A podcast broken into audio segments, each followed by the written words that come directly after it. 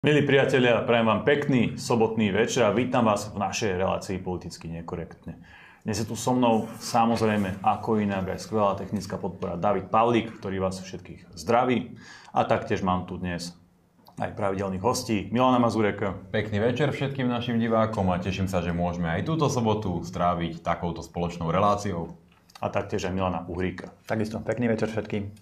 Dobre, mali sme všetci štyria, čo sme v tejto miestnosti, dosť nabitý program posledné dva dní, takže asi začneme teda touto témou, že čo sme zažili, pretože sme prešli dosť veľký kus Slovenska, takže, a Slovensko je nádherné, je, je to dobrá téma, je to pekná téma byť medzi ľuďmi, medzi obyčajnými Slovákmi, či už ste v nadmorskej výške 2400 metrov alebo trošku nižšie a trošku viac na východe, stále je to všade pekné, dokonca či ste v dedine Štos, to je tiež zaujímavé miesto, včera sme to zistili, ale dobre, dám slovo teda vám. Začneme tým piatkom.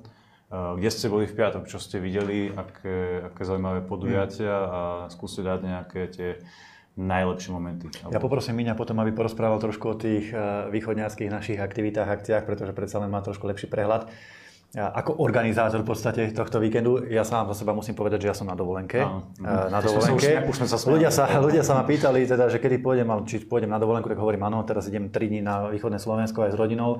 Žiaľ, dopadlo to teda tak, že manželka našťastie teda so svokrom sa starajú o deti a takisto aj o švagrové deti, tak chodia a majú nejaký program hmm. po východnom Slovensku boli nejaké kaštele pozerať a ja si robím zase svoju dovolenkovú činnosť, prácu, stretávame sa s ľuďmi, s Miňom sme pobehali kopec akcií, stihli sme dva mítingy, e, perfektné akcie s ľuďmi, či už to boli akcie pre deti alebo stretnutia s rôznymi farmármi, lesníkmi a tak ďalej. Skrátka politicky nabitý víkend, ale nejde len nám len o politiku, ako o tú aktívnu, že komunikovať s občanmi, ale ide nám o to aj hlavne počúvať tých ľudí, dozvedať sa, že čo tých ľudí trápi, aké sú problémy a myslím si, že aj Mino potvrdí, že nie je lepšieho prieskumu verejnej mienky, ako sa porozprávať s ľuďmi v Sobranciach alebo v Humennom alebo v Štose alebo kdekoľvek inde a spýtať sa ich, čo ich trápi. Dobre, tí ľudia vám to povedia na rovinu, možno, že že vulgárne, možno že, možno, že bez servítky, ale tam vidíte, čo reálne trápi bežných chlapov, bežné ženy eh, v slovenských mestách a obciach a eh, je to najlepší prieskum verejnej mienky a preto my si verejné prieskumy nemusíme dávať robiť a nemusíme na to míňať ťažké tisíce, my to tam vidíme priamo a potom o to lepšie dokážeme samozrejme reflektovať aj náš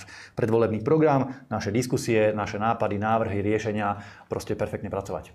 Dobre, poďme teda chronologicky. Eh, čo bol prvý bod včerajšej cesty, teda Vernár, kde sme ťa naložili, aby si teda mohol už konečne naplno dovolenkovať. Áno, ďakujem pekne. Vtedy začala dovolenka, jasné. A kde, kde sa šlo potom, Miňo? No tak my sme ten víkend rozhodne nabili do poslednej minúty, aj teraz sme tu dobehli doslova, že 5 minút pred 8 ale stihli sme to. Išli sme do Gelnice na Gelnický jarmok, krásna udalosť, krásne historické mesto, prešli sme si ho, spoznali a stretli veľké množstvo ľudí, urobili fotografie, pozhovárali sme sa a v podstate sme ani neboli prekvapení tým, čo nám hovoria. To znamená to, čo trápi Gelnicu, trápi v podstate aj Kežmarok, Sabinov, Sobrance a všetky tieto okresy, ktoré sú na zozname najmenej rozvinutých okresov, pretože je to zlá cestná infraštruktúra, veľká kriminalita našich osadnických spoluobčanov, niektorých, nie všetkých, pozdravujem sudcov špecializovaného trestného súdu a samozrejme mála dostupnosť dobrých zamestnaní. To znamená normálnej práce, kde môžete dôstojne vyžiť. A potom z Gelnice sme išli na také malé stretnutie s občanmi v obci Štós, ktorá je na pohraničí medzi okresom Košice okolie a Gelnickým okresom. Prešli sme s tou nádhernou Gelnickou dolinou a Človeka až tak zaboli pri srdci, ktorí ste to nevideli, naozaj odporúčam obce Smolník, Mníšek nad Hnilcom a podobne.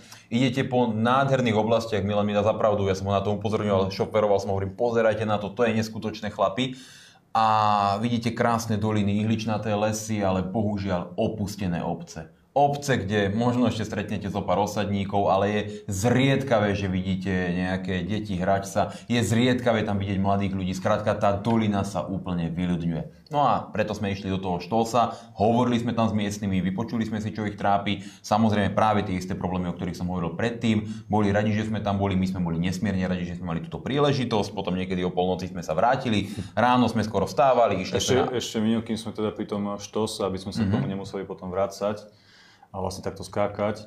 Eh, ja som bol veľmi milo prekvapený, že aj ľudia, pomerne veľa ľudí v tom štose sledujú kultúrblog, je to veľmi pekné.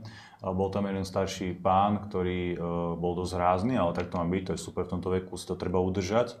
on poznal všetky tie moje hlášky, že soja je zlá a tak ďalej a to je akože znak toho, že nás pravidelne sleduje, takže týmto ho srdečne pozdravujem a prajem všetkým do e, Štolsu špeciálne, že pekný deň, majte sa tam pekne bolo nám tam príjemne a možno ta, sa tam ešte niekedy vrátim, lebo je samozrejme teraz kampaň, hej, jasné. Jasné, že budete chodiť po Slovensku, ale treba medzi tých ľudí chodiť pravidelne, aj keď tá kampaň skončí, aj keď bude 50% vo voľbách, alebo aj keď bude 3% vo voľbách, že to asi nemalo, nemalo byť to. A vždy sme chodili, my sme asi jedna z mála strán, čo sme vždy chodili aj počas covidu, počas eh, protestovania keď sme protestovali proti vojne na Ukrajine, protestovali sme zámier, my sme stále boli medzi občanmi.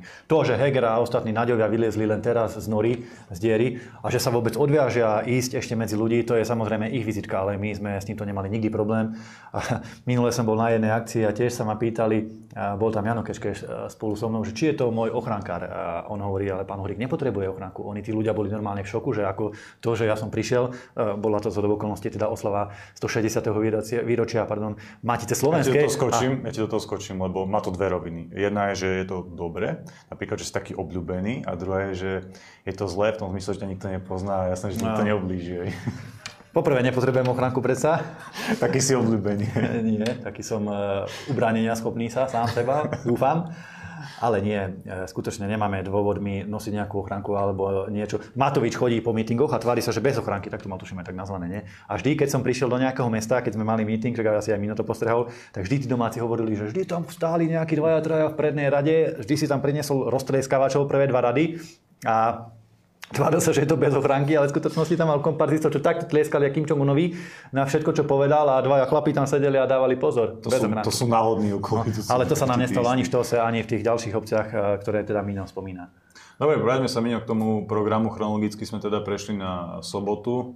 No, to bolo dnes a my sme utekali do akcie vo Vyšnom Kazimíri, kde aj členovia Hnutia Republika spolu organizovali úplne nádhernú akciu pre rodiny s deťmi. Boli tam hasiči, ktorí ukazovali svoju techniku pre rodiny, boli tam rekonštrukcie bojov druhej svetovej vojny, bol tam samozrejme guláš, kopec jedla, stánky, príjemní ľudia, kinologické predstavenia ukazovali e, vycvičených psov a tak ďalej. Fantastická akcia, stretli sme tam obrovské množstvo ľudí, spravili no, desiatky fotografií, úžasná podpora, úžasné prijatie. Zberali sme tam petíciu za legalizáciu e, chovu domácich zvierat to bolo okolo 150 podpisov, tuším, za doobedie, čo je fantastická mm. úplne vec na takejto malej obecnej akcii. Čiže stovky ľudí, príjemné to bolo, natočili sme tam nejaké videospoty s Davidom a odtiaľ sme potom rovno utekali do obce Liesko, Lieskovec, kde sme sa stretli s miestnym farmárom, ktorý nám porozprával o ťažkostiach chova bíky na miestnom poli, e, pracoval tam s traktorom a potom, e, potom, čo sme tam niečo aj natočili, niečo sme s ním hovorili, nás pozval aj so svojou rodinou a to verím, že bola asi jedna z tých najpríjemnejších častí dnešného dňa na taký veľký obed. Si, Mali sme hovedzie fašírky, hovedzi guláš, čo bolo v podstate len hovedzie no, meso. nebol veľký ako nejakou hodnostnosťou, ale skôr takou srdečnosťou. To bolo niečo neskutočné. Ja keď to počúvate, ja som vám dodnes, akože teda dodnes ešte stále proste no, myslím na tú hovedzinu. To bolo jednoducho niečo fantastické, ne? bolo tam to obrovské množstvo, ako aj koláčov veci. A my na tom vníma tak... A to tak ako bolo to no, skvelé pre mňa. A bolo to ešte, ešte v takom uh, krásnom proste tom dedinskom domčeku, že to malo aj tú atmosféru proste tej dreveničky značky starej. Potom nám tam ukázal kone, ktoré chová, tiež sme to tam zrobili, urobili niekoľko záberov s nimi a, a, a to, ako tí ľudia boli srdeční, ako nás presviečali, jedzte, dajte si. Teba nemuseli presviečať. Nemuseli, tej hovedziny bolo fakt veľa a chutila fantasticky, čiže užili sme si to, potom sme utekali do Strážského, kde nám miestny e, lesný hospodár vysvetlil všetky ťažkosti s problémami, ktoré tam majú ohľadne e, bývalého Chemka Strážského, o tom, ako tam kedy spracovalo 2500 ľudí, teraz tam pracuje 40 ľudí, fabrika zdevastovaná, miestnej železiarni, ktorá taktiež proste veľký projekt, absolútne zlyhal, dnes tam už nikto nepracuje, hovoril nám o odkalisku Poša, o problémoch, ktoré máme so znečisťovaním spodných vôd. Urobili sme tam tiež niekoľko záberov, niekoľko dôležitých vecí a odtiaľ sme utekali na malé stretnutie, besedu s ľuďmi v Sobranciach. Došli sme naozaj, že 3-4 minúty po začiatku termínu, ale stihli sme to. Rozprávali sme s ľuďmi. Opäť fantastické prijatie, opäť skvelí ľudia, fantastická diskusia. Pozdravujem všetkých tých, ktorí tam boli a sledujú Kultúrblog a odtiaľ sme rýchlo sa dali do auta, išli sme do Kešmarku vysielať do Kultúrblogu, čiže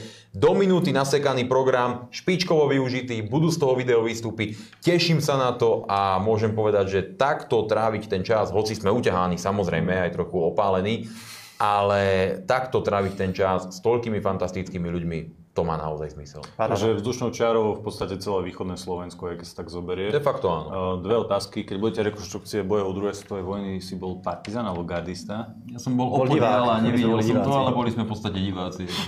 Áno, ale som sa fotili príslušníci, predpokladám, že Červenej armády to boli nejakí sympatizanti naši voliči. Nejakí partizán. Ale oni tam ako hrali, to boli v podstate herecké predstavenia, ale pre, pre ľudí veľmi zaujímavé. Uh, druhá otázka, taká serióznejšia. Mne príde, také naozaj až tragikomické, že o čom sú tie petície, čo sa teraz zbierajú. Lebo včera sme zbierali, aby sa nerušili nemocnice.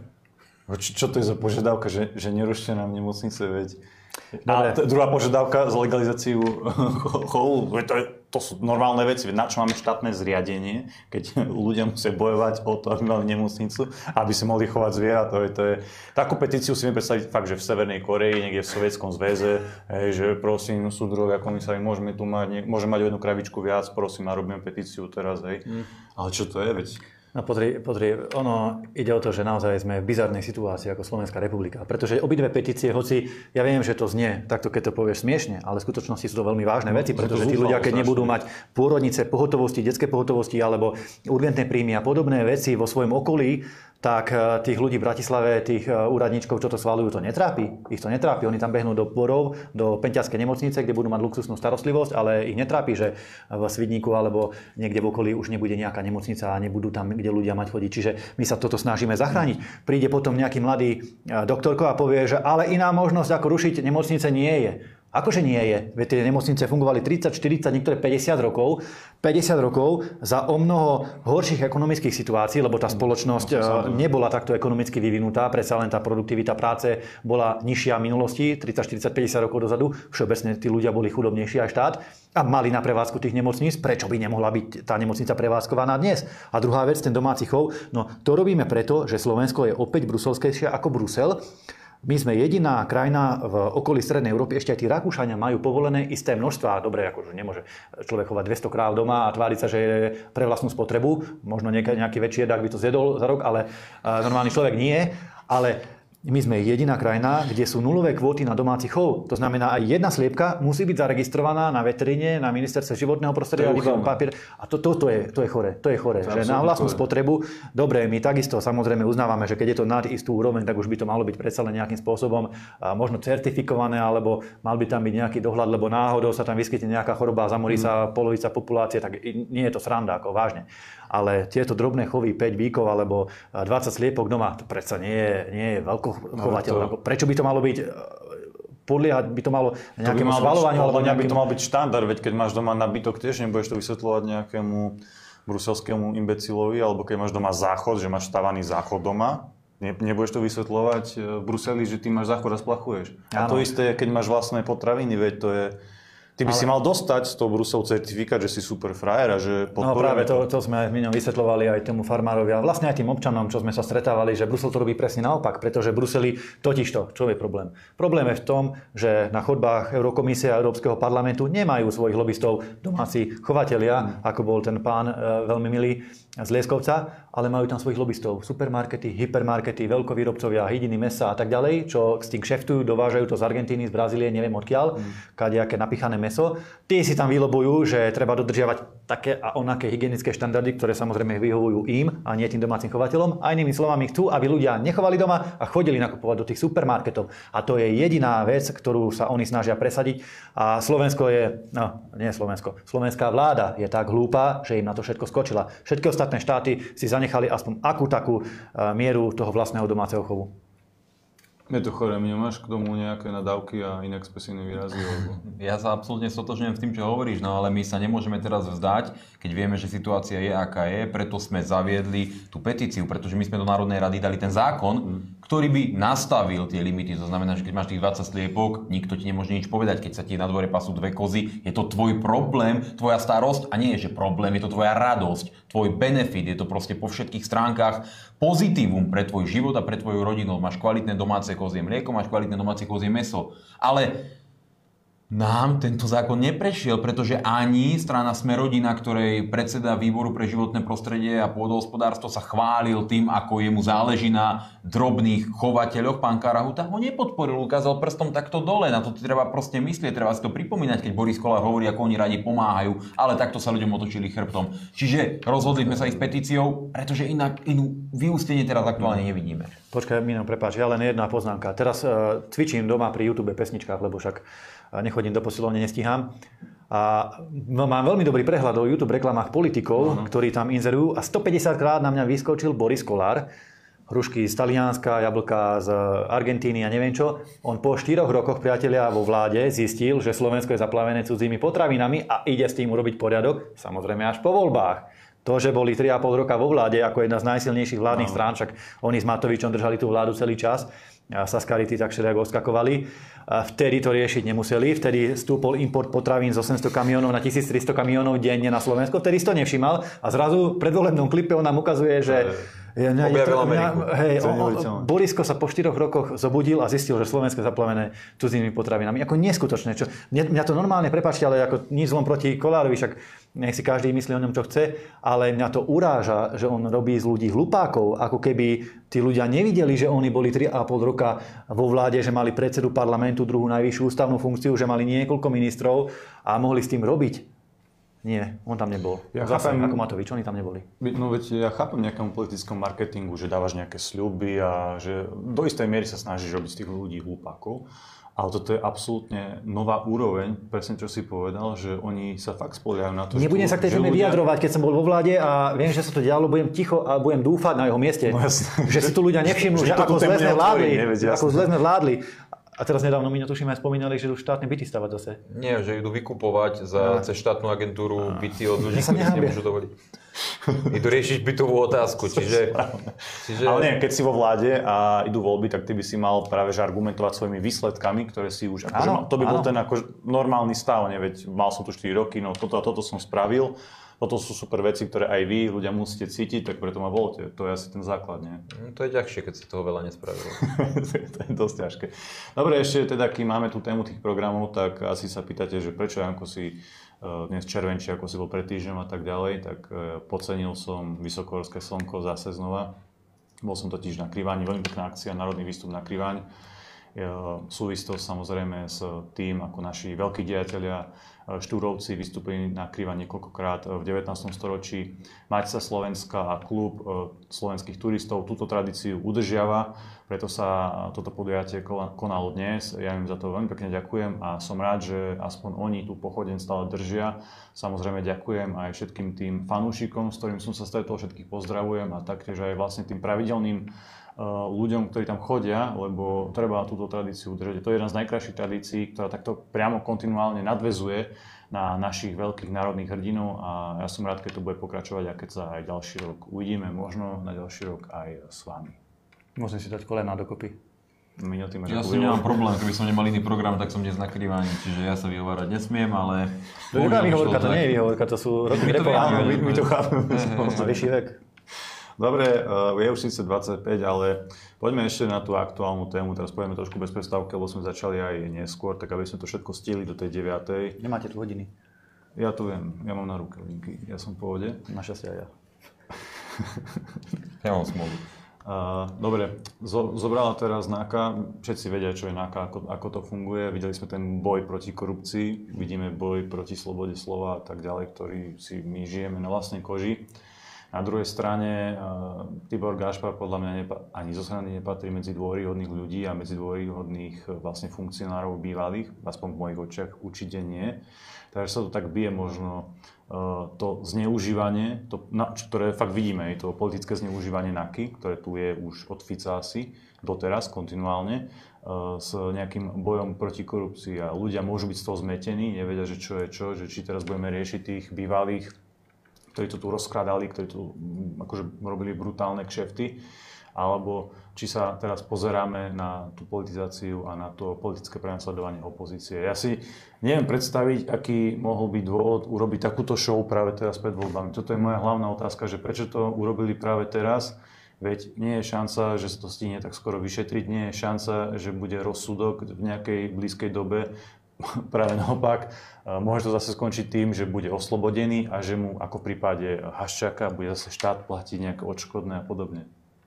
Ja neviem, o pánovi Gašparovi ja ho nebudem komentovať, lebo tiež mám na ňom svoj názor. Ty si pamätáš asi tiež, že ťa nejakým spôsobom... Ja mám s tým osobný, ale... Osobný konflikt. Nebolo to až tak dávno, čo pán Gašpar inicioval, čo to bolo, trestné stíhanie alebo nejaké Takto, uh, mňa vtedy riešili, lebo Benčík alebo nejakého kamaráti na mňa dali trestné oznámenia za vymyslené facebookové obrázky. Kriminálka v Prešove to zamietla, že je to blbosť a pán Gašpar bol vtedy policajný prezident a osobne sa do médií vyjadril, že takí ľudia ako Mazurek musia byť riešení a dal osobne podnet na generálnu prokuratúru, aby to prešetrila znovu, či tá kriminálka postupovala správne, pretože pán Gašpar si ma prijal vo väzení. A ja som si vtedy povedal, dobre Tibor, ideš na to takto, podľa môjho názoru sa ti to raz vráti. Nie, že by ja som bol pomstichtivý, ale keď robíš takéto hlúposti, ty neskôr zistíš, kto sú v skutočnosti tie nedemokratické síly.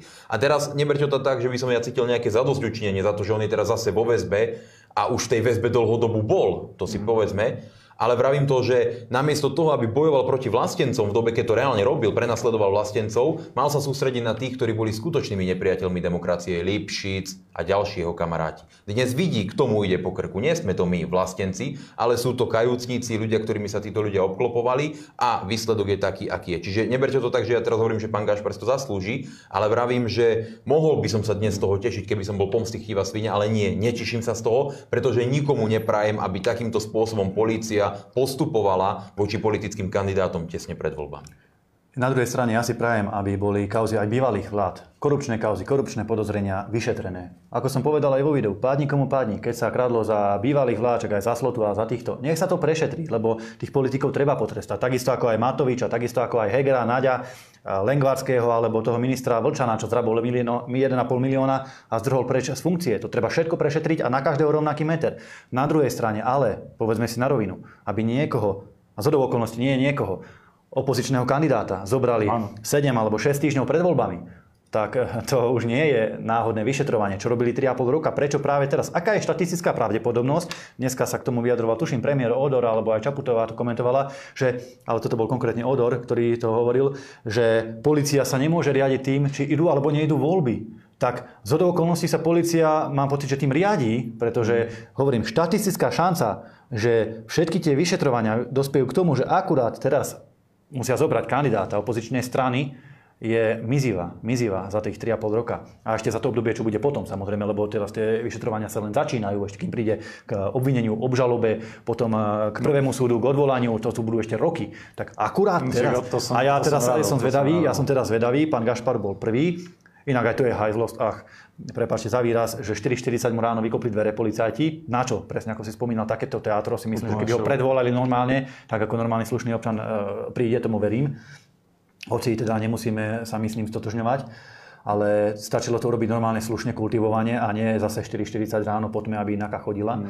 A druhá vec je, že som zvedavý, kto bude ďalší, pretože vidíme, že toto sú politické čistky, toto je pokus o no, ak nie likvidáciu politickej opozície, lebo zatiaľ teda ja sa to týka len jednej strany a jedného človeka, ale možno, že minimálne pokus o zastrašenie politickej opozície a aj možno, že nás, že je tu policia, ktorá vás je schopná zobrať do väzenia aj mesiac pred voľbami do väzenia, myslím, do väzby, alebo teda väzby, áno. v rámci nejakého vyšetrovania. Ja by som a toto, toto, je, toto je príliš. Chcel by som ešte divákom pripomenúť, že všetci my traja máme s týmto skúsenosti, my presne vieme na vlastnej koži, ako tieto procesy fungujú, veď e, každému z nás chodí pravidelne nejaký žltý listok do schránky, tam vypovedať, tam vypovedať, či už z pozície e, svetka, v prípade nás Boha je niekedy ako obvinený, takže vieme, ako tieto procesy fungujú úplne od toho prvého žltého lístka až vlastne po ten rozsudok a vieme, že, a mne tak prípada z toho, čo ja som zažil, čo ja, ja mám s tým skúsenosti, že to je čistá show, 4,45, Ale 4,40. Zober, ako Milan hovoril, aká je šanca štatistická, že teraz si kajúcník, lebo to je všetko na základe kajúcníkov, oni tam nemajú reálny jeden teraz dôkaz. Si, teraz si spomenul. To je o tom, že kajúcník si podľa Národnej kriminálnej agentúry teraz pred voľbami spomenul, že vlastne pán Gašvar mal urobiť to a to. Veď ak to sa tak aj stalo, že pán Kajúcnik teraz spomenul, už pričom si spomenul už predtým na 95 iných trestných činov, tak logicky ho mali predvolať na výsluch. A nemôžu 4,40 vykopnúť dvere, veď to, je, to iba idiot vyslovene nevidí, že toto je politická práca policie. A ešte viac oni tomu dajú názov Ezechiel, že tomu dajú biblický odkaz, ktorý znamená nejakú pomstu alebo nejakú formu proste trestu.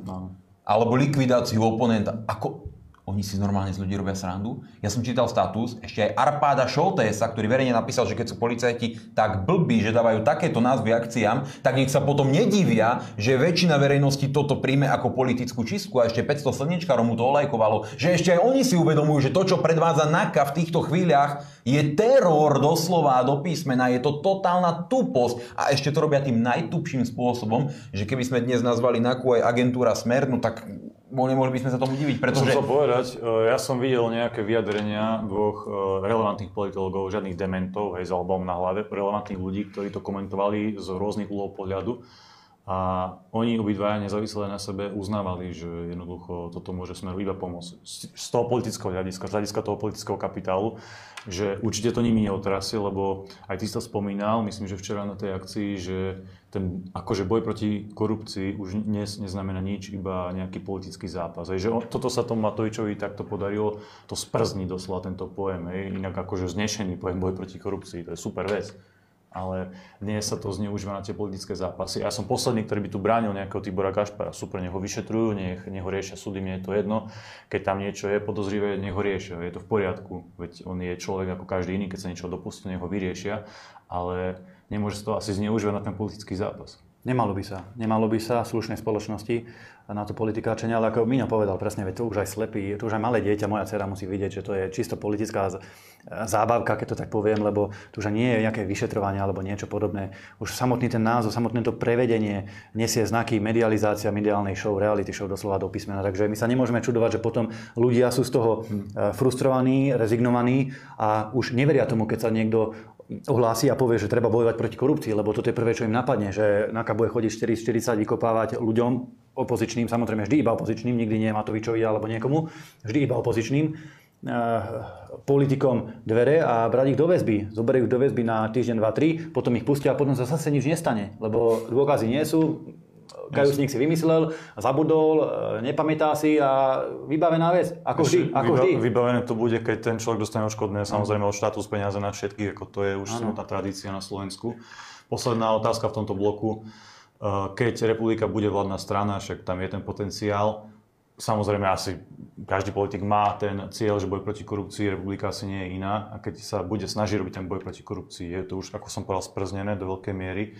A tá dôvery, dôveryhodnosť u týchto inštitúcií je prakticky nulová. Ja by som skôr dôveroval VPP pri vyšetrovaní týchto kaos, ako na úplne objektívne, fakt pri zmysloch to hovorím, že VPPčkári, im by som povedal, že chlapi, že radšej to riešte vy, lebo tí frajeri z protiextremistického oddelenia, že to oni asi, oni asi nič. Takže no. ako to budete robiť? Bude to vôbec dať urobiť, aby to nebolo zase nejaké zneužívanie politickej moci a tak ďalej? Ale rozhodne áno, rozhodne áno, že sa to dá. Presne to máme v Ako sa dá zvýšiť tú, tú dôveryhodnosť u policie, u NAKY? To je náš prvoradý cieľ na rezorte ministerstva vnútra, ale samozrejme aj ministerstva obrany, lebo aj chudiaci vojaci boli zneužití zase počas covidu na hraniciach a tak ďalej. Tiež nemali z toho radosť, nebolo to, nebola to ich záľuba, ale takto ich zneužili na boj proti vlastným občanom. No čo sa týka policajného zboru a teda vôbec boja za spravodlivosť, tak jeden z našich základných esenciálnych cieľov v oblasti ministerstva spravodlivosti alebo všeobecne vnútra je zrušenie špeciálnej prokuratúry na čele s Lipšicom, pretože táto prokuratúra, a som to hovoril aj v televíznych diskusiách,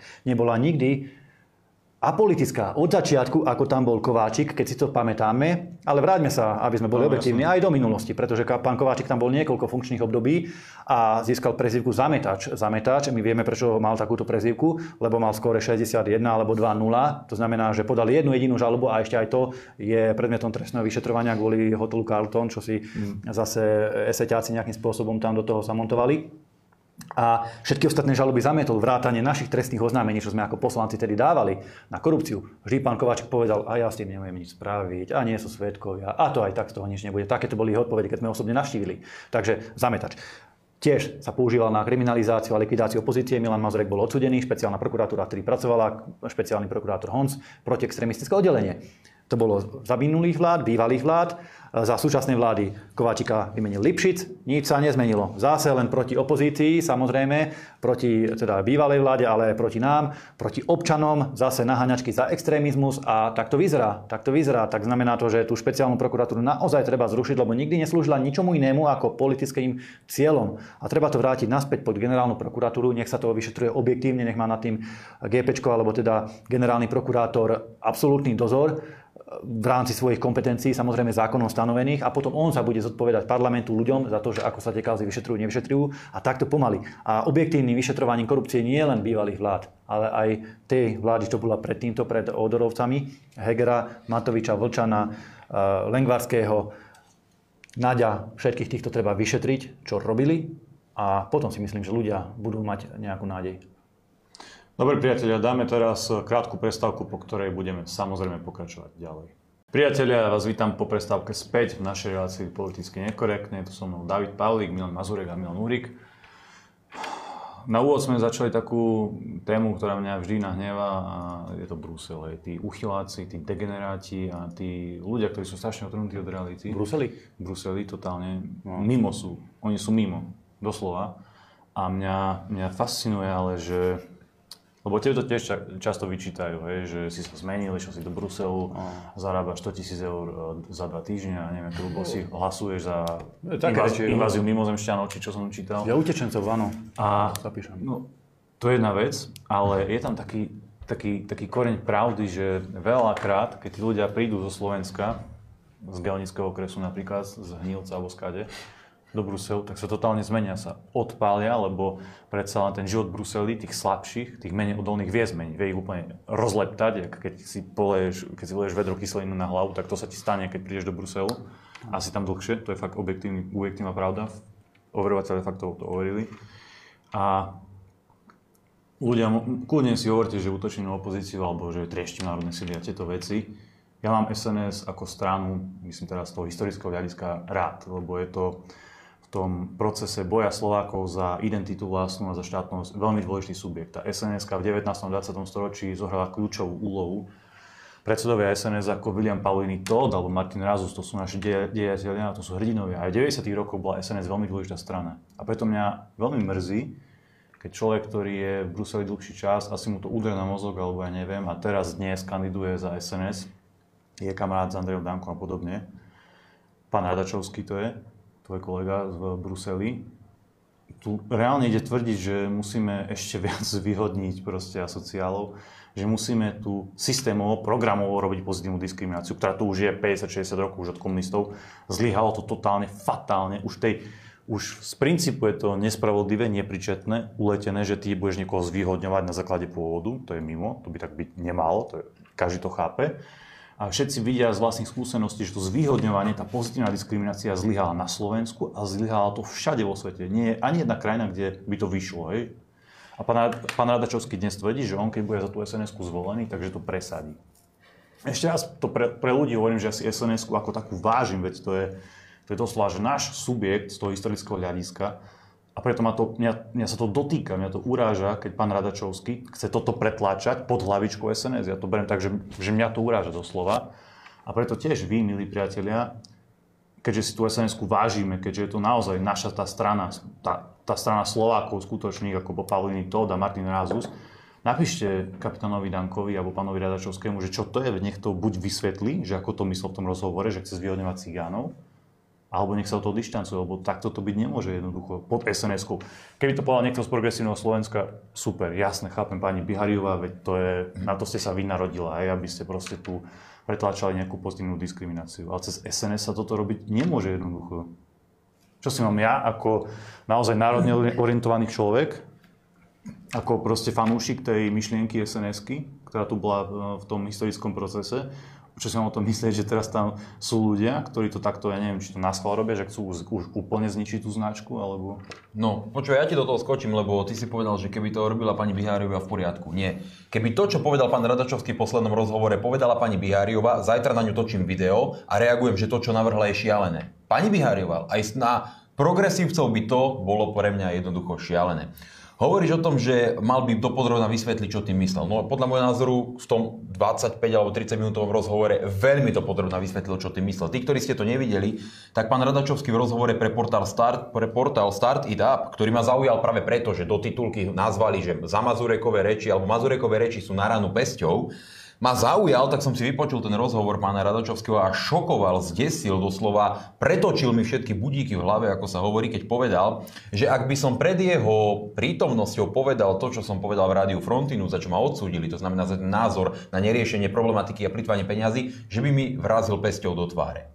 Ako je to komické samozrejme a nebudem to ďalej komentovať s úctou k jeho veku a jeho funkcii alebo čomukoľvek inému, jednoducho neprislúcha mi sa znižovať na takúto úroveň. Ale problém je to, že to, že pán Radačovský mi, keď kandidoval za nás vtedy a celý ten proces prebiehal, hovoril, že to bolo správne a že uh, by chcel právne pomáhať v tom procese, to je dnes pase, v poriadku, ľudia otáčajú názory a v tom Bruseli zrejme urobil super kotrmelec salto mortále. Povedal tam to, že Jediné riešenie preto, aby sme pomohli našim e, osadníckým spoluobčanom, tým, ktorí sa nevedia sprátať do kože, lebo tí, ktorí žijú normálne, tých neriešime, je to, že ich musíme po všetkých stránkach v živote zvýhodniť.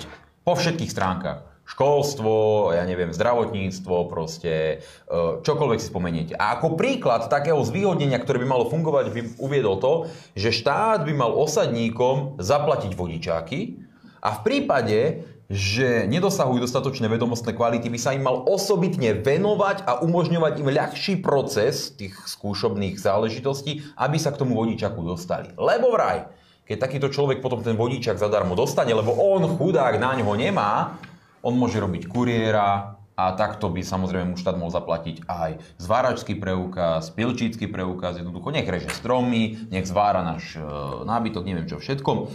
A že štát by mu to teda mal uľahčiť tým, že mu to zaplatí a umožní mu takto fungovať. A ešte to zdôrazňoval, že len pozitívna diskriminácia, ako príklad uvedol USA a Austráliu, ktoré sú práve príkladom fatálneho zlyhania tejto politiky, že fatálneho, lebo aboriginské oblasti v Austrálii sú dokonalým príkladom toho, ako to neskutočne zlyhalo a USA, kde sú mesta pomaly na úrovni rasovej vojny, sú e, príkladom, že nerobte to, nerobte to. A ešte minulý rok prišlo rozhodnutie Najvyššieho súdu v USA, že pozitívna diskriminácia v oblasti školstva je protiústavná, lebo tam diskriminovali Belochov a Aziatov pred Černochmi a Hispancami pri príjmaní na vysoké školy. Čiže všetky príklady a všetká argumentácia pána Radočovského je totálny úlet, ale to faktického hľadiska.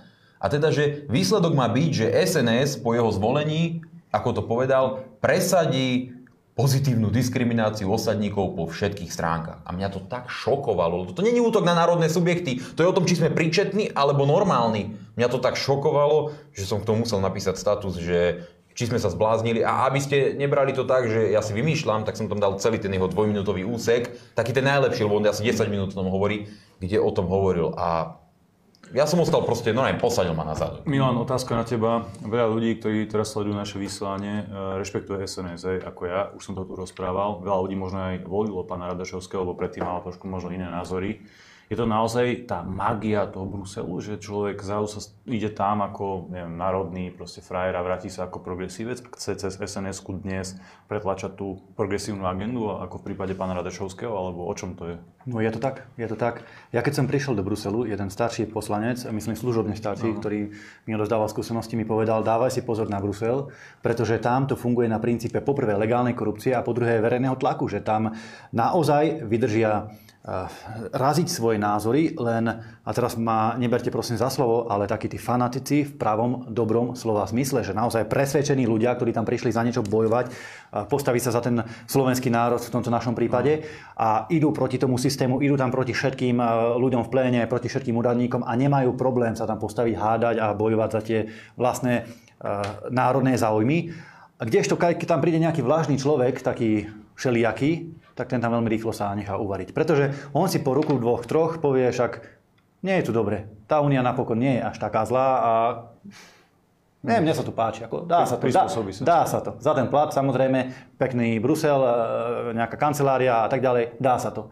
A potom začnú meniť názory. No a keď sa rozprávame teda o tomto konkrétnom prípade, tak e, skutočne pán Radačovský, ja to pamätám, svojho času ponúkal e, Milanovi Mazurekovi právnu pomoc v súdnom spore, keď teda za nás kandidoval ešte v minulosti. Teraz by mu za to isté chcel vraziť pesťou do tváre, tak ja neviem teda, že čo sa stalo.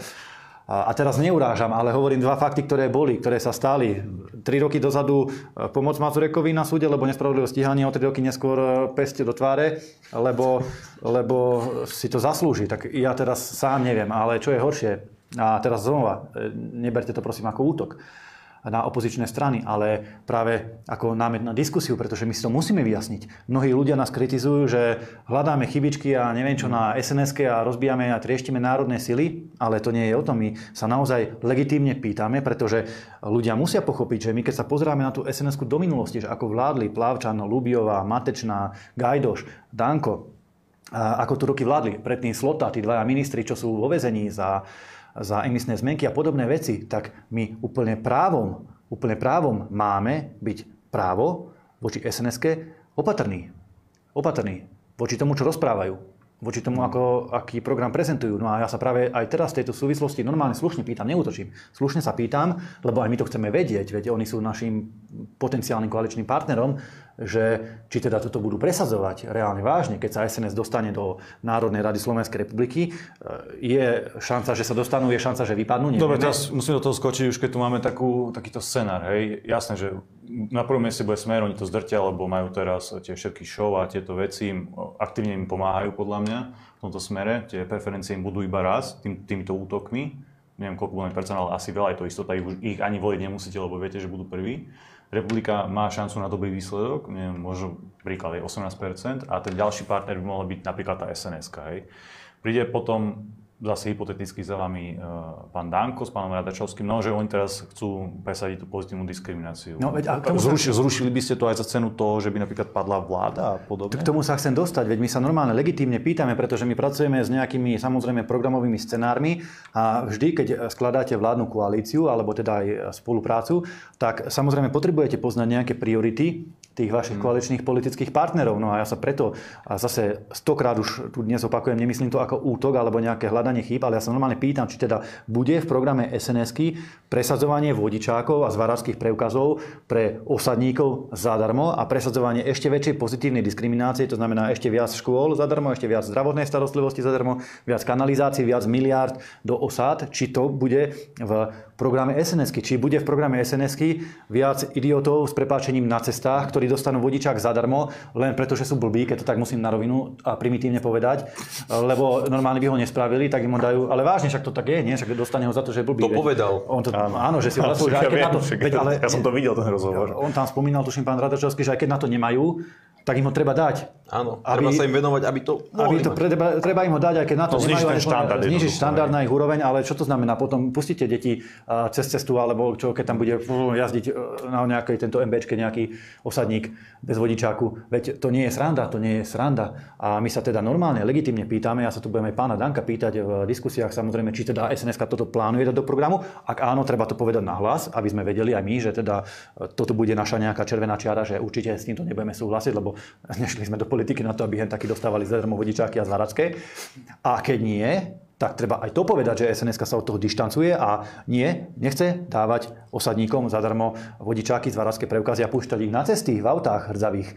Treba to ako tak alebo onak, treba to proste pomenovať, vyjasniť si to na rámci normálnej konštruktívnej diskusie, pretože nie len my sa na to budeme pýtať, ale aj voliči, občania si to zaslúžia vedieť. Oni tú stranu volia v teraz hovorím všeobecne, mm. tú stranu, ktorú si vyberú, volia v nejakej ilúzii alebo v nejakej nádeji, že bude presadzovať nejaký program a oni by si zaslúžili vedieť, že aký presne program bude tá strana presadzovať, aby si vedeli vybrať správne, takže to si treba vyjasniť. Tak ako si s Pelegrinim treba vyjasniť, že či teda chce ísť s progresívnym Slovenskom, čo je už zrejme, našťastie, lebo sa to ukazuje po všetkých stránkach. Republiku a Smeráku odmieta, e, ostatné strany takisto, len progresívcom nepovedal nikdy nie, nikdy nepovedal nie iba jediné progresívcom a liberálom. Takže tým pádom je jasné, že s kým túži a sníva ísť. Nech sa to vykryštalizuje, tam má pekne Pelegrini preferencie, už pomaly na 10% a nižšie.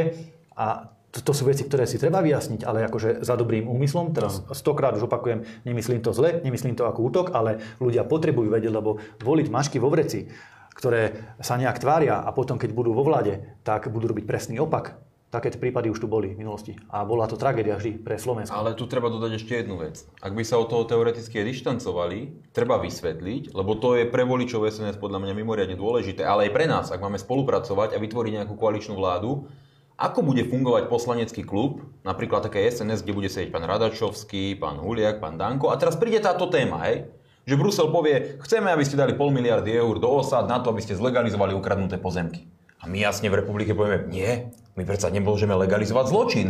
Na to sme do vlády nešli. Kvôli tomu nás ľudia nevolili. No ale teraz sa nájdú traja, štyria nejaký v sns pod krídlom pána Radačovského napríklad. To, to je náš program, my chceme zvýhodniť týchto ľudí a budeme hlasovať za. A teraz to napríklad z pozície opozíciou nejakou progresívcami pretlačia na úkor vlády. Môže sa to stať? Nemôže? Ako bude stabilný taký klub? Ako bude fungovať? To sú zásadné otázky. Dnes sa to môže zdať ako, no je to nejaká vízia budúcnosti. To je budúcnosť o dva mesiace. A ak máte poslanecký klub, kde je jeden vlastenec a jeden slniečkár, tak vy viete, že taký klub sa zákonite rozpadne za veľmi krátku dobu. A potom je otázne, ako, ako e, kvalitná a ako stabilná bude taká vláda. Pretože tá stabilita je dôležitá. My predsa nemôžeme ísť do vlády, aby o dva roky boli ďalšie predčasné voľby. Taká vládu predsa nikto nechce.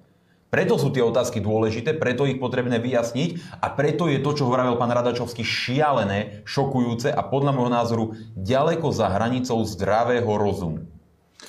Tak, aby sme to neriešili stále len sns pozrite, republika je voľba na istotu, poviem to tak. My to v programe nemáme, pri nás nemusíte váhať, že uh, tieto otázky, čo tu Miňo pol hodinu spomínal, že či to presadzovať budeme alebo nebudeme, my to presadzovať proste nebudeme a nie je žiadne riziko, takže... Ako, Dobre, ešte, aby sme to teda ukončili.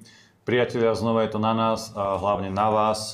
Keď chceme zachrániť SNS pred tým, čo sa deje, pred tou progresívnou agendou, pred tým pochodom marxistov cez SNS-ku, David, prosím ťa, daj do četu, keď tam niečo také je na tom Odyssey, malo by tam byť, uh, aj pod príspevok na Telegrame a tak ďalej, všade sa dá.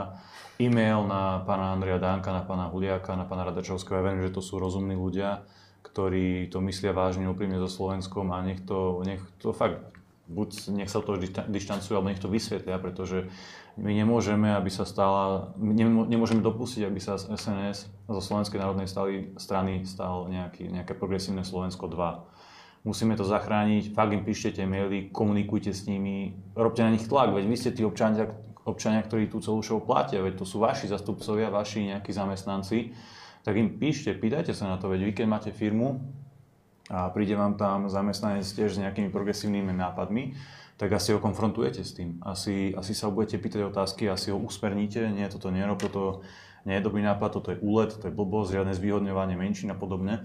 Takže určite tých ľudí kontaktujte, lebo my tu SNS reálne musíme zachrániť. Pán Danko to asi nechce urobiť, ale my to musíme urobiť za neho. Takže David, daj tam prosím ťa tie e-maily a budeme fungovať ďalej. Ale teraz daj ešte prestávku. Priatelia, táto časť je samozrejme venovaná vám, vašim otázkam, vašim podnetom alebo vašej kritike. David už zobrazil telefónne číslo, na ktoré nám môžete volať. Píšte nám na redakcia zavinač kulturblog.sk alebo na najlepšej aplikácii v súčasnosti na tejto planete, na Telegram, kde je, kde je aj Kulturblog. David už tam dal aj tie, tie e-maily na SNS, priatelia, možno sa to smiete, alebo možno vám to prípada hlúpe, ale to je naozaj dôležité, lebo tí vaši zamestnanci, teda politici, musia vidieť tú reakciu od vás hlavne, veď to je možno na 10 sekúnd, na 15 sekúnd, ale práve ten váš e-mail to môže zlomiť. Pán Danko bude na notebooku a vy mu to tam budete spamovať, on nebude vedieť, čo má robiť, tak asi to začne riešiť. A to fakt tak funguje, lebo ten tlak má zmysel. Takže naozaj píšte na tie maily, pýtajte sa otázky, veď e, je to hlavne na vás, takže fakt na to myslíte. A ja už teda prejdem e, aj na otázky. David, zobrazil si telefónne číslo. Máme volajúceho? Nerozumiem? Máme. Dobre, ideme na to. Pek, pekný večer, máte priestor. Dobrý večer, Miriam z Rimavskej soboty. Uh, veľmi srdečne vás pozdravujem, pána Milana aj Milana, pánov poslancov, pána poslanca, pána predsedu. Ja by som mala páni na vás jednu malú veľkú prozbu a to takúto. Ja ako zdravot, zrakovo postihnutý človek, všetko sa so mnou rozpráva, mobil, aj počítač. A e, niektorí e, ľudia z našej komunity nevidiacich, e, ľudia, s ktorými som chodila aj do školy, sa im podarilo, stalo to strašne veľa času, vyvinúť vlastný hlasový výstup, vlastný hlasový výstup, ktorý jednoducho, mm, lebo tie, tie hlasové výstupy, ktoré existujú, tak e, sú tam nejaké veci, ktoré nám nevyhovujú, ktoré takto nechceme. E, je to na, na dlho, že, že čo konkrétne to je. Ale proste a nik, proste žiadne aktualizácie, nikto s tým nič nerobí, tak sa niektorá e, skupinka našich veľmi dobrých technikov rozhodli vyvinúť vlastný hlasový výstup. E, sa im to aj podarilo a naozaj neurobili to iba pre seba, ale urobili to pre celú našu komunitu. Tak ja som aj do skupiny dala, čo máme na Facebooku, nevidiaci a slabozraky skupinu, že títo chalani by si zaslúžili, teda nechcem hovoriť nikomu do svedomia z tej skupiny, ale že proste za mňa určite, keď to dovyvíjajú, lebo ešte tam sú nejaké nezrovnalosti, nejaký honorár. Takže až budete vo vláde, tak naozaj e, ten jeden chalan E, čo nahovoril ten svoj hlas, plus ešte ďalší dvaja, ktorí, to, e, ktorí mu pomáhali ako vývojári, proste robili na tom asi traja alebo štyria. Proste naozaj by si za toto zaslúžili nejaký honorár od, od štátu. O, o to zvlášť, že e, všetci už majú svoje rodiny, aj svoje zamestnanie a robili to na úkor svojho uh, voľného času. Ďakujem. Ďakujem pekne, majte sa. Ďakujeme pekne, Miriam, za Eh, praktický telefonát. Ja môžem povedať, že v programe Hnutia republika máme v oblasti hospodárstva, ekonomie a všeobecne rozvoja slovenskej ekonomiky veľmi silnú a výraznú podporu vedecko-výskumných projektov a všeobecne eh, vedy a výskumu ako takého a najmä slovenského, slovenského výskumného zázemia, pretože v tom vidíme budúcnosť slovenskej ekonomiky. My chceme, aby slovenská ekonomika produkovala väčšiu pridanú hodnotu, to znamená um, veci, ktoré budú moderné, technologicky napredovateľné, ktoré budú konkurencieschopné vo svete. A práve takéto projekty e, vidím ako veľmi, veľmi perspektívne do budúcna, pretože oni nemusia byť použiteľné len pre slovenskú komunitu, či už zrakovo alebo sluchovo alebo akokoľvek postihnutých ľudí, ale môžu expandovať aj do sveta a tam môžeme preraziť. A to by sa malo podporovať v rámci grantových schém a nie rôzne e, papier papierové projekty, ktoré skončia potom niekde zasunuté šuflíku a nikto ich nikdy v živote neotvorí. A môžem povedať ešte jednu vec, keby Hnutie republika bolo vo vláde a napríklad ja alebo Milan Mazurek alebo niekto iný by bol predseda parlamentu, tak myslím si, že oveľa skôr, oveľa skôr by sme dali štátne ocenenie, štátnu cenu takýmto, takýmto ľuďom, ktorí vyvíjajú takéto veci pre zdravotne postihnutých ľudí ako nejakému pánovi Sabakovi. To teraz hovorím úplne transparentne, verejne, že radšej by sme podporili toto. Ja vravím transparentne, že Sabakovi by som cenu nedal. Ja hovorím transparentne, že to bude na ďalšiu žalobu. Kedy predstavitelia hnutia navštívia aj Južné Slovensko?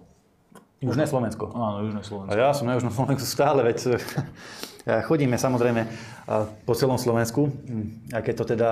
Problém týchto akcií je, že vždy sa ľudia stiažujú, ale právom, ja to akože berem konštruktívne, e, že o tých akciách nevedeli, alebo teda e, dozvedeli sa ako napríklad v tej gelnici, že sme boli až, až niektorí neskôr, keď sme tam už boli, alebo respektíve keď sme boli aj preč a tak ďalej. Čiže nedá sa úplne každému jednému odkomunikovať dopredu, že vtedy a vtedy budeme tam a tam. Ale zase, aby teda bolo riešenie na stole, tak my plánujeme na september širokú šnúru meetingov, tam bude asi e, najskôr Milan Mazurek chodiť a teda ja, keď nebudem mať nejaké televízne diskusie. A tá šnúra meetingov bude aj po Južnom Slovensku. Máme presne naplánovaný harmonogram, dva meetingy denne od začiatku septembra až do volieb. Nechceli sme to robiť v auguste, nie preto, že by sme boli leniví, ale preto, že v auguste sú prázdniny, je leto, predsa len ten záujem ľudí o politiku je Jasne. nižší a hlavne je strašné teplo v tých kultúrnych domoch, takže ľudia by tam nechodili. Ale od septembra ideme na to a Južné Slovensko beháme a budeme všetko propagovať, všetko promovať. Určite sa ľudia dozvedia, že kedy a kde budeme. Máme ďalšieho diváka, nech sa páči, máte priestor. Nie, nie, nie. Planý poplach. Planý poplach to bol Odpojil sa. Dobrý večer, prečo vás tak málo pozývajú do mainstreamových médií? Skúste to je otázka na mainstream. Ja neviem, ja to neviem. Ja, ja poviem, prečo nás pozývajú málo do mainstreamových médií. Oni veľmi dobre vedia, že keby nás pozývali častejšie, tak Republika nemá 80% prieskumov, ale má 15-20% prieskumov. Kebyže 2-3 roky chodíme po tých mainstreamových televíziách a médiách. Takže to je hlavný dôvod. Ale dobrá správa je, že teraz idú od septembra tie už tzv. predvolebné štúdia, kde... Ale budeme... tam je to To je zo zákona, vlastne, to je zo zákona dané. A zatiaľ musím povedať, musím zaklopať, ale teda štátne e, médiá ako Slovenský rozhlas, Slovenská televízia to robia transparentne. Boli sme aj, sme sa osobne zúčastnili toho vylosovávania tých poradových čísel, že kto kedy, kde s kým pôjde do diskusie. Bolo to transparentné, dostali sme aj my, dostaneme adekvátny priestor. Pri súkromných médiách je to iná káva, pretože tie si spravia vlastný prieskum, nejaký čarovný a pozvú si len vybraných samozrejme, ale predpokladám, že republika bude mať natoľko silné preferencie, ak teda voliči budú verní a nevykašľú sa na to, že nás jednoducho nebudú môcť ignorovať a ocitneme sa aj na tých, tých kľúčových, najdôležitejších diskusiách. Je volajúci? Teraz máme diváka na linke. Nech sa páči, máte priestor. Počujeme sa? Áno, máte priestor, poďme na to. Zdravičko, pozdravím zo západného Slovenska. Chcel by som sa spýtať dve otázky. Jedna je, prečo napríklad uh, uvítal by som viac pána Ma- Milana Mazureka uh, v tých diskusných reláciách, ako bol napríklad nedávno pán Jurica versus Nať, alebo ako býva pán Milan Uhrík a následne zase s nejakým politickým kandidátom. Uh, prečo to tak napríklad, prečo tak nevydávam často, ako napríklad pána Uhríka alebo ostatných ostatných e, kandidátov zo strany republiky. A druhá otázka hmm. by bola e, následne, či ste zvažovali e, spoluprácu s voľnou zónou. Neviem, táto informácia mi možno ušla, mm-hmm. takže nie som si vedomý nejakých informácií. To by bolo všetko. Perfektne, Ďakujem. ďakujeme za otázky. Majte sa. Ďakujem veľmi pekne. Ja vám skúsim odpovedať za seba. Oni, keď tie pozvánky prídu od tých médií, tak tam väčšinou je podmienka, ale nie Mazureka. Alebo keď už strana nahlási, že posielame tam mňa, tak ten oponent to zruší. Čiže... A hlavne vlastne, keď to ruší ten oponent, tak potom sa to stiažuje aj tým médiám a tie sa na to potom veľmi rýchlo Média už sú nastavené v takom režime, že keď pošlú pozvánku, tak tam ako keby pod texte napíšu, že ale nie je jeho, lebo s ním tam do debaty nikto nechce ísť. Čiže mm. faktický stav je taký, že ja by som nemal problém ísť do debaty s kýmkoľvek, ale oponenti s tým problém majú, pretože pre mňa, za mňa asi sa boja. Oponenti sa boja a médiá v podstate takisto. Čo sa týka druhej otázky, druhej časti otázky je voľná zóna, tak tam tu má na starosti, myslím, že pán Heredoš, jeho, bola to jeho iniciatíva. My sme sa tam aj angažovali dlho, však on bol aj členom našej strany, kým teda neprestúpil do Národnej koalície a potom odtiaľ vyšiel do ľudovej strany naše Slovensko, čiže robil také turné po stranách, ale spolupracovali sme, tú aktivitu sme podporovali, dokonca sme aj nálepky robili, čiže áno, my sme to... Ale to bola super myšlienka. Bola to perfektná myšlienka, áno, to bola, v danom čase to bola perfektná akcia a plne sme to podporovali, správna vec. Dobre, máme ďalšieho diváka na linke, nech sa páči, pekný večer. Dobrý večer, e, počujete ma? Áno, ideme na to. Áno, dobrý večer. Viete čo, chcem sa spýtať, ja som tiež počúvala toho Radačovského a on tam rozprával o svojej rodine, že, že jeho rodina bola v, v zahraničnom odboji a že aj jeho otec tam zomrel. Ale on sa narodil v 53. roku, takže zdá sa mi to také nejaké zavádzanie. Druhá otázka. S tou SNS. Hmm Adam Lučanský spravil nejaký program, kde sa, dá, kde sa dajú hneď po voľbách zahlásiť nejaké, nejaké tie čísla od volených voličov a že či sa k tomu pripojíte. Dobre, dobre ďakujem pekne za telefonát. Majte sa. No, tak to je prvá otázka je asi na konkrétneho pána, to my ťažko sa môžeme vyjadriť k rokom narodenia alebo úmrtí rodinných príslušníkov kohokoľvek. Mm, tam to, to, nevieme, to, sa, to nevieme diskutovať ani komentovať, to treba pána Radošovského sa spýtať, ako to bolo. Mm, skutočne nevieme nepoznáme rodinú históriu. A čo sa týka toho programu pána Lučanského, e, priznám sa, že ešte som o ňom nepočul. Nepočul som o ňom. My si pripravujeme ako v rámci Hnutia republika vlastné paralelné sčítanie hlasov. Ktoré už je, ktoré je už e, preverené fú, tromi, štyrmi kampaňami veľkými, ktoré sme aj v minulosti teda bývalej strane ešte robili. Máme na to vlastný systém. Sú už teraz, môžem ako predseda strany povedať, už teraz máme okresy najmä na strednom Slovensku a v Trenčanskom kraji, ktoré máme pokryté komisiami na 100%. To znamená, každá jedna komisia, náš človek, ktorý bude nahlasovať čísla z okrsku okresnému komisárovi. Presne to budeme spočítavať a budeme to porovnávať s tým, čo sa bude zverejňovať na Markíze, na Jojke, mainstreamových médiách, na štatistickom úrade, či to sedí a či tie čísla neboli sfalšované. Čiže my si ideme robiť samostatné paralelné sčítanie, ale samozrejme, samozrejme, čím viac strán si toto bude paralelne sčítavať, tak tým väčšia šanca, že tie samozrejme. voľby budú ústrašné. Ja pozbudzujem všetky strany, aby to robili a e, nech tie voľby sú naozaj férové a transparentné. Dobrý večer. Ak budete vo vláde, podporíte šrotovné na staré plynové kotly? Peter.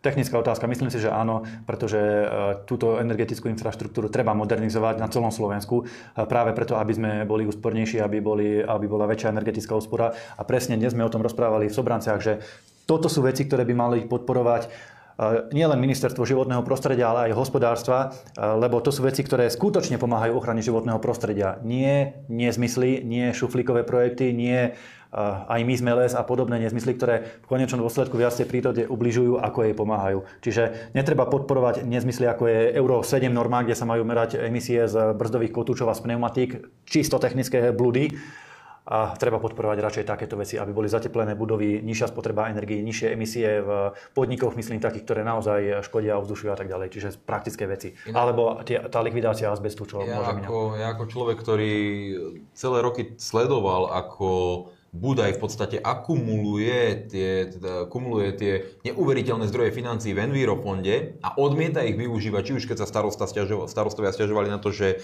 chcú postaviť kanalizácie, alebo napríklad teraz obyvateľia závadky pri Sobranciach, ktorí mali ťažkú prírodnú proste e, krízu, keď tam e, padali veľké krúpy a poškodili im strechy a oni teraz tej strechy potrebujú renovovať, len tie strechy boli z azbestu a ten azbest treba ekologicky no. zlikvidovať a to stojí veľa peňazí a nikto im nepomohol, nikto na nich nemyslí, tá obec na to nemá peniaze a samozrejme premiér Odor a ostatní proste sa tvária, že sa tam nič nestalo, neboli tam a nepoužili peniaze z rezervných zdrojov vlády. My vidíme, že práve zdroje v Envirofonde, kde je niekoľko miliard eur, tuším posledne asi 3 miliardy eur, by sa práve na takéto zmysluplné projekty dali využiť, ale on ich využíva, Budaja a jeho partička, na to, aby dali e, 28 miliónov eur pomaly ročne na medveďa, aby dali nejaký projekt neuveriteľných miliónov na ochranu jednej korytnačky, aby sa nabalovali konkrétne ekoteroristické mimovládky, ktoré boli zastúpené a stále sú zastúpené v tej strane demokrati a v strane Oľano. Čiže ak to takto pôjde ďalej, tak samozrejme tými peniazmi sa plýtva, ale za 28 miliónov eur, ktoré vykrývajú škody, ktoré pôsobí, pácha medveď, by sme mohli naozaj urobiť fantastický projekt šrotovného na rôzne e, takéto mechanizmy. Len dnes je to zastavené práve kvôli takýmto tupcom, tak to musím povedať rovno, a ekoteroristom, ktorí tento Envirofond skrátka tunelujú pre svoje vlastné blaho. Dobre, náš dnešný čas sme už naplnili. Ja vám všetkým priatelia ďakujem za vašu úžasnú podporu a za vašu pozornosť. Musím vás na konci ešte raz vyzvať. E, pamätajte na Martina Razusa, pamätajte na jeho činnosť, na jeho tvorbu. Spomente si na Zvolenský manifest.